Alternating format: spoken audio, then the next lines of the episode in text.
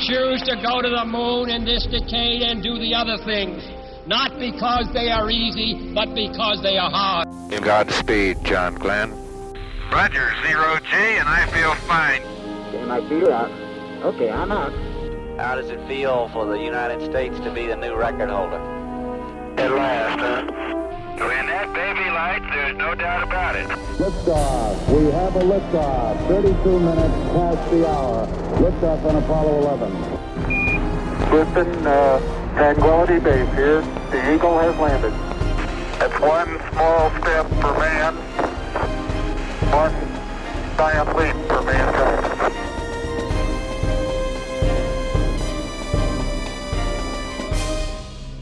Hello and welcome. This is Michael Annis, and you're listening to episode 304 of the Space Rocket History Podcast. And now, Apollo 14, Commander Alan B. Shepard, Jr., Part 4. I think, first of all, you have to be there for the right reason. You have to be there not for the fame and glory and recognition and being a page in a history book, but you have to believe there because you believe your talent and ability can be applied effectively to operation of a spacecraft. Whether you're an astronomer, a life scientist, a geophysicist, or a pilot, you got to be there because you believe you're good and you in your field and you can contribute, not because you you're going to get a lot of fame and whatever when you get back.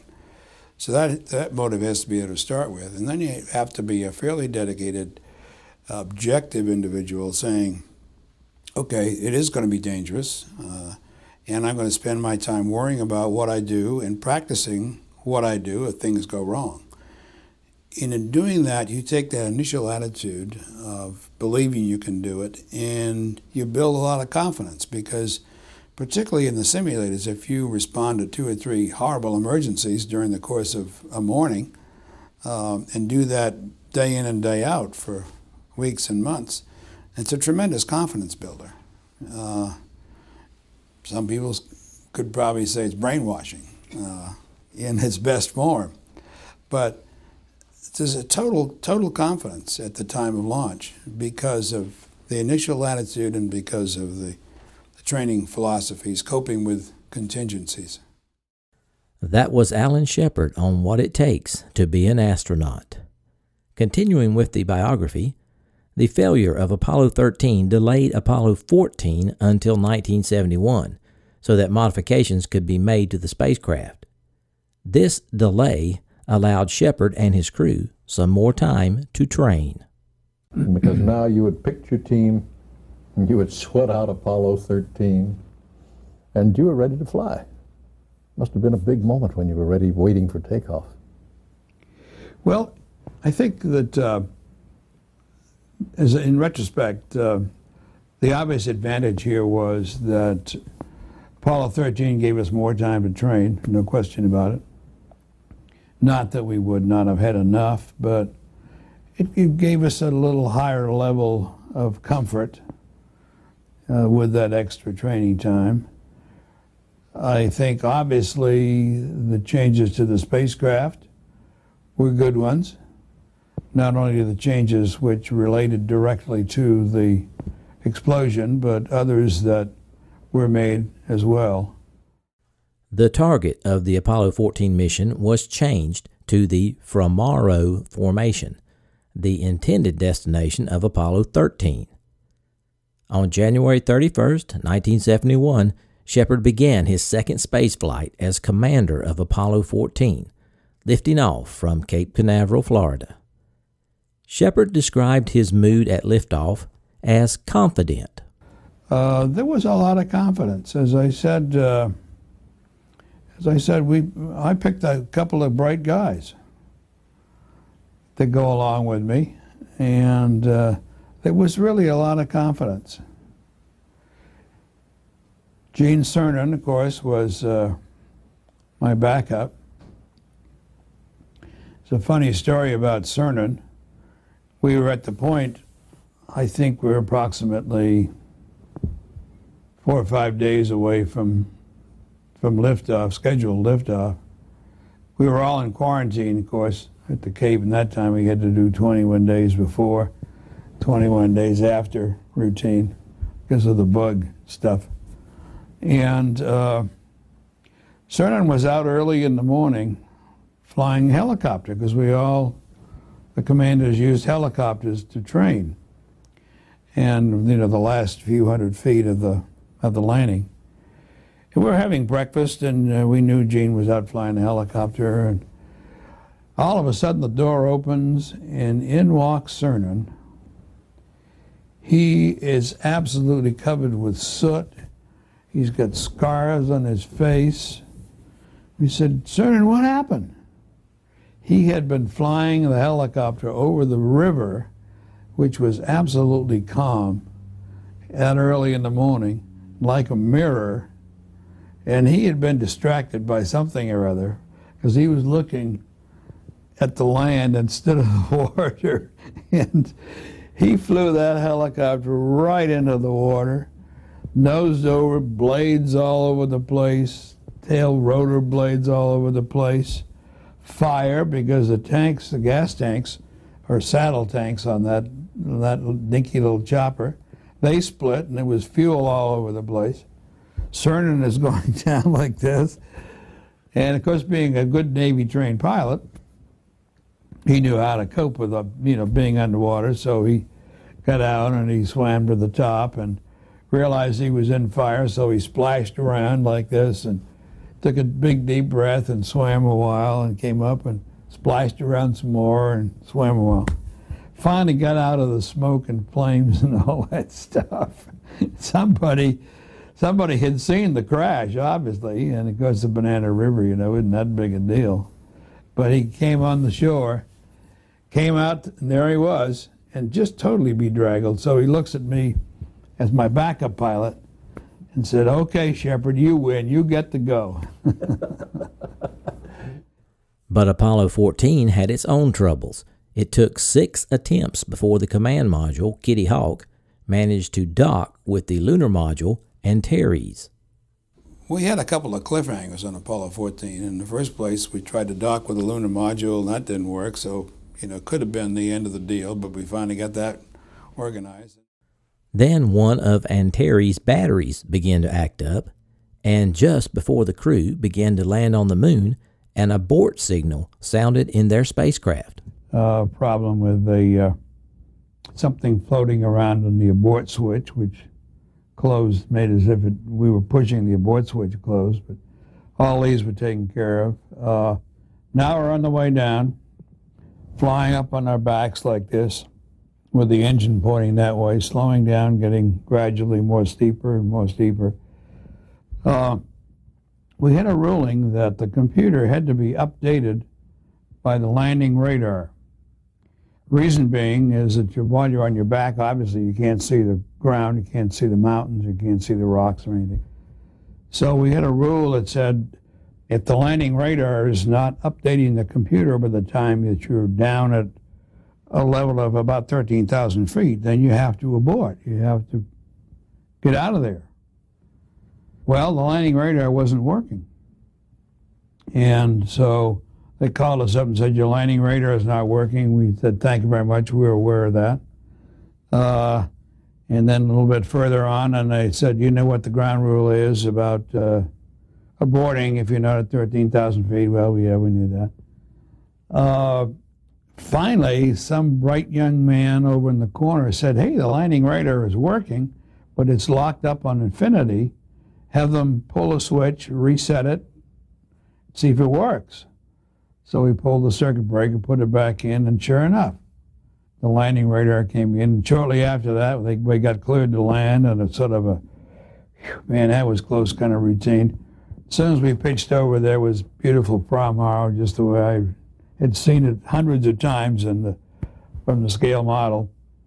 Came on down, made a very, uh, very soft landing. As a matter of fact, soft enough so that even though we landed in a slight crater like this, the uphill leg didn't didn't uh, uh, crush like it's supposed to. We had crushable uh, material on the landing, so in, you know instead of a slight uh, right wing down, perfect landing. Shutting off the switches, and Ed Mitchell turned to me and said, Alan, what were you going to do if the landing radar had not been working by 13,000 feet? I looked at him and I said, Ed, you'll never know. I was I would have gone down. Oh, of course. Oh yeah. That's the Not have come that far. Well, you see, Ed, for example, had not been in a simulator, landing simulator at all. It was my job to land. And I'd done hundreds of these things. I knew that if I could see the surface, man, I could get down, may not, maybe not exactly where we were supposed to, but I could get down close to it. So And so you would have made the landing under any circumstances. You'd have busted a mission rule. I would have at least, at least been able to take a visual look. I would have pitched over and taken a visual look and then made a decision. Even with all the problems, Shepard piloted the lunar module Antares to the most accurate landing of the entire Apollo program. It was the United States' third successful lunar landing, and Shepard became the fifth and, at the age of 47, the oldest man to walk on the moon, and the only one of the Mercury 7 astronauts to do so. Here's Shepard describing his experience of walking on the moon. Of course, the first feeling was one of a, a tremendous sense of accomplishment, I guess, if you will. Tremendous sense of realizing that, hey, not too long ago I was grounded. Now I'm on the moon. There was that there was that sense of of self-satisfaction, I think, immediately. But then that went away because we had a lot of work to do. But I'll never forget that moment. Another moment which I will never forget is after Ed had followed me down and we had set out some of our equipment, taken the emergency samples. We had a few moments to look around, to look up in the black sky, totally black sky, even though the sun is shining on the surface. It's not reflected. There's no diffusion, no reflection. Totally black sky and seeing another planet, planet Earth. Now, planet Earth is only four times as large as the moon. So you can really still put your thumb and your forefinger around it at that distance. So it makes it look beautiful. It makes it look lonely. It makes it look fragile. You think to yourself, just imagine the millions of people that are living on that planet and don't realize how fragile it is. I think this is a feeling everyone has had and expressed it in one fashion or another.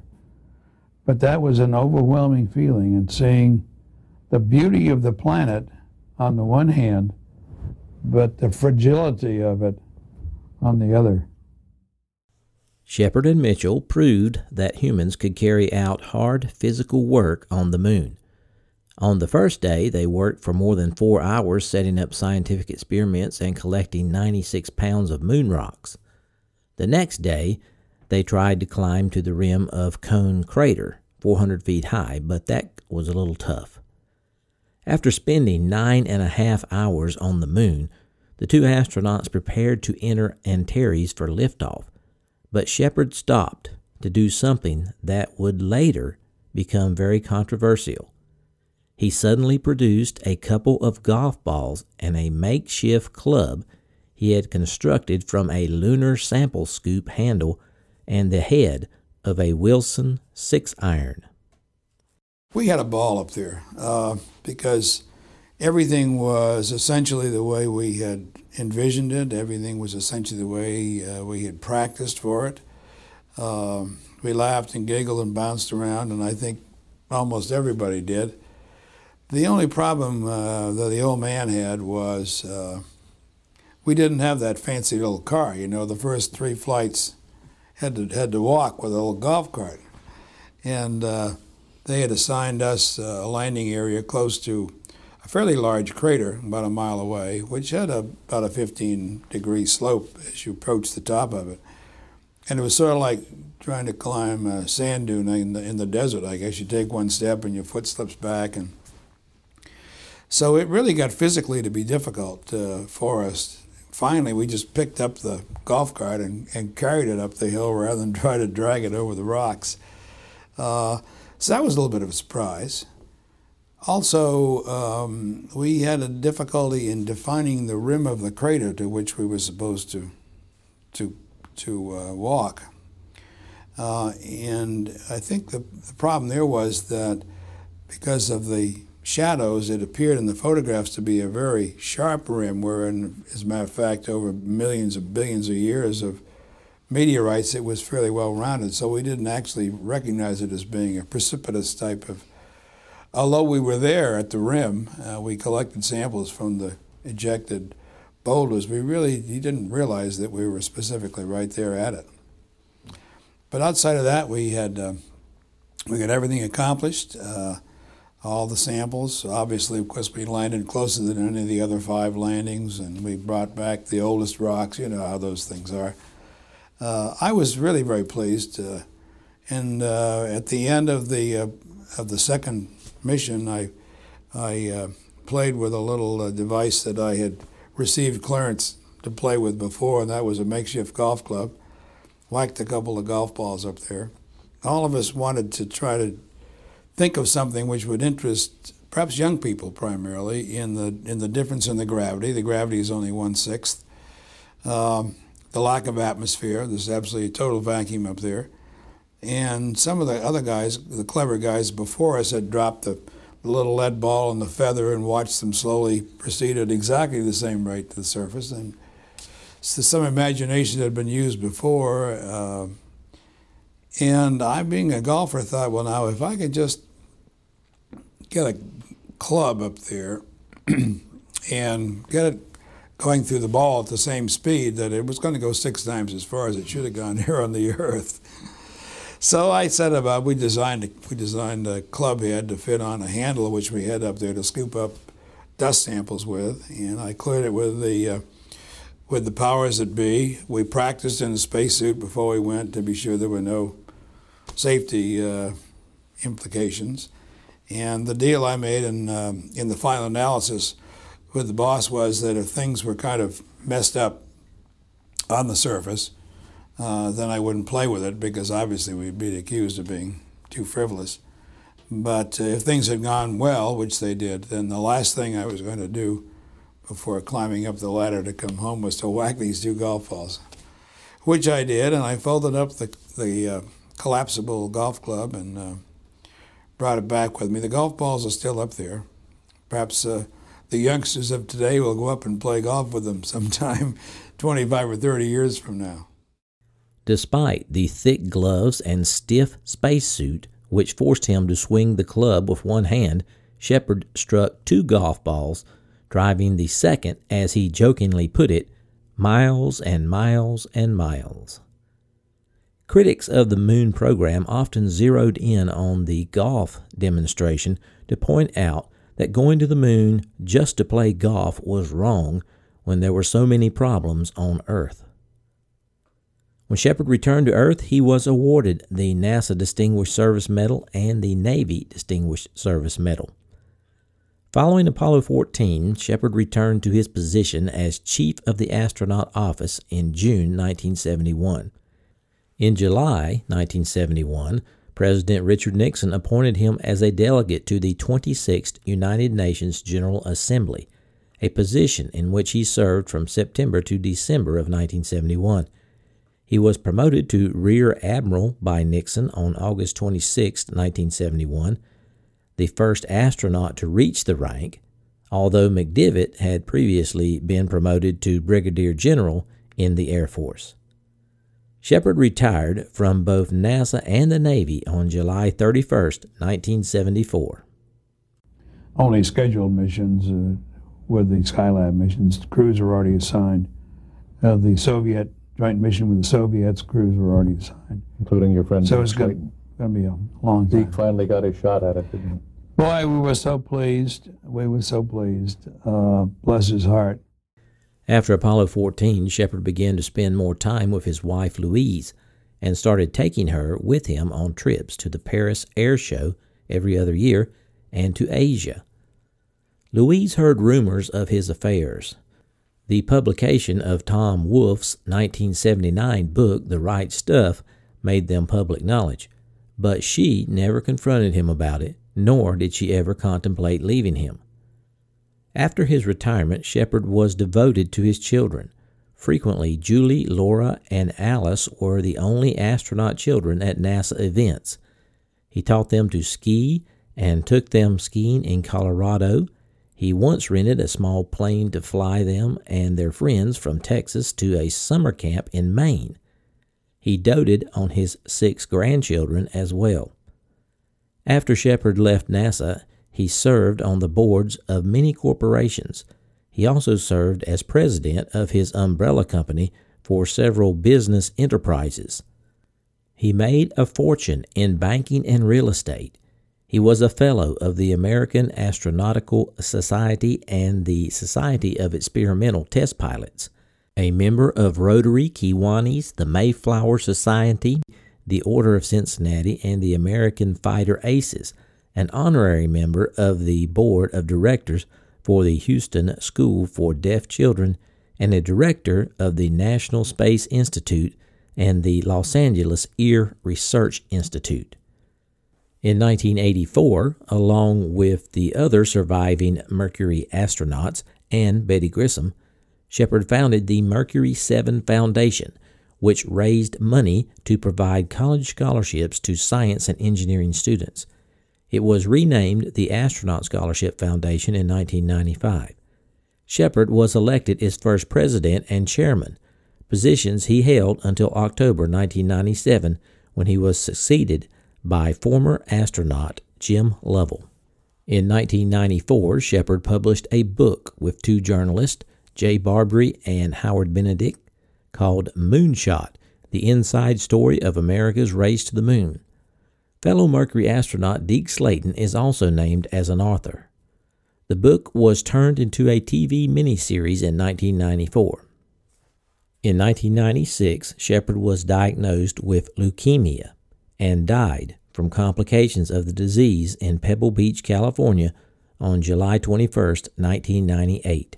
Shepard's widow, Louise, resolved to cremate his remains and scatter the ashes but she died from a heart attack on August 25, 1998, at 5 o'clock p.m., the time at which he had always called her. They had been married for 53 years.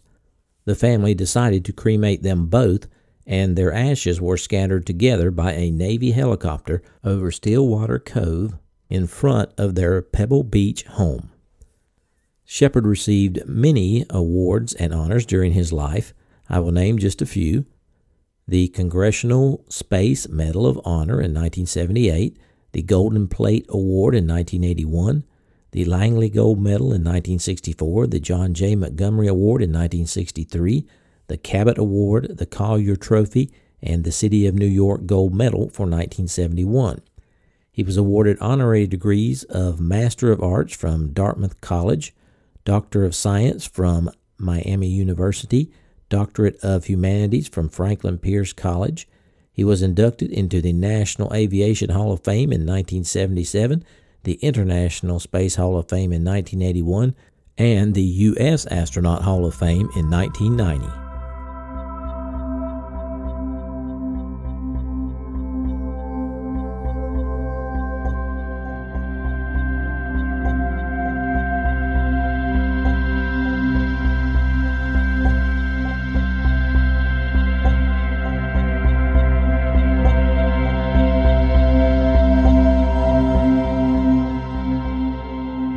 Salutations from the foothills of North Carolina. This is Michael Annis, your host, and I wanted to say thanks for listening to episode number 304 of the Space Rocket History Podcast entitled Apollo 14 Commander Alan B. Shepard Jr., Part 4.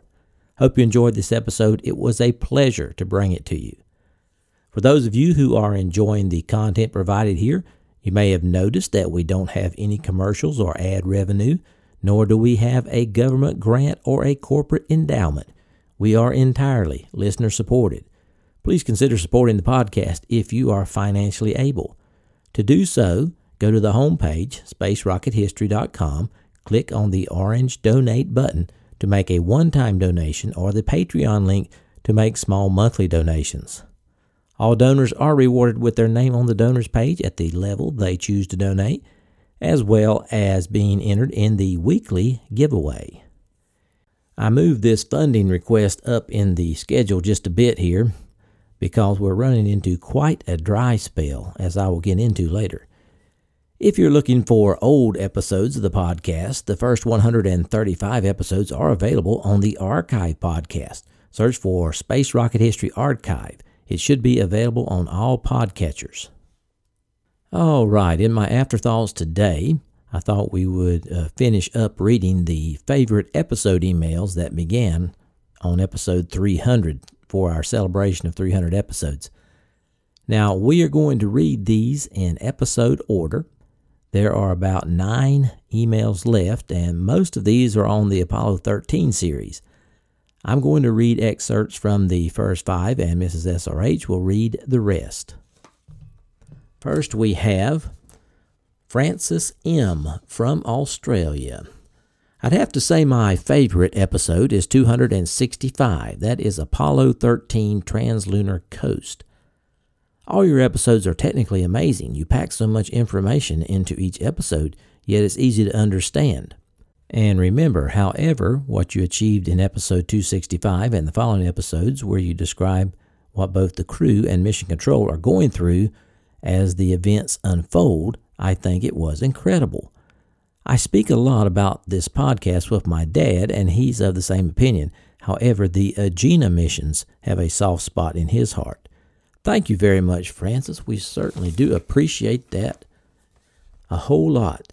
Now we have uh, Brent M., and he is from Washington State, and he says his favorite single episode was the Houston We've Had a Problem episode. That was 266. And he has a nice compliment here. It says, I am the master at weaving the archival sound record with your narrative. Thank you, Brent. I appreciate that very much. All right, now this is James C. from Australia wrote. It's definitely hard to pick one episode. There are a lot of earlier ones, such as the Saturn development and John Glenn's flight, which are right up there as standalone episodes. I think my favorite single one is episode 266 Houston, We've Had a Problem. The delivery of that episode really sticks with me with the stripping it back and telling how it was. I've listened to the full mission control loop for the accident on YouTube. All four parts and how calm everyone was is still amazing. Well, thank you very much, James. And we have Mike L. from France, and he says his favorite episode is the recent one narrated by Mrs. SRH, episode 282, Apollo 13 Battery Number 2. The show is well researched, always interesting, and frequently exciting. Keep up the good work. You're doing a great job. Thank you very much, Mike.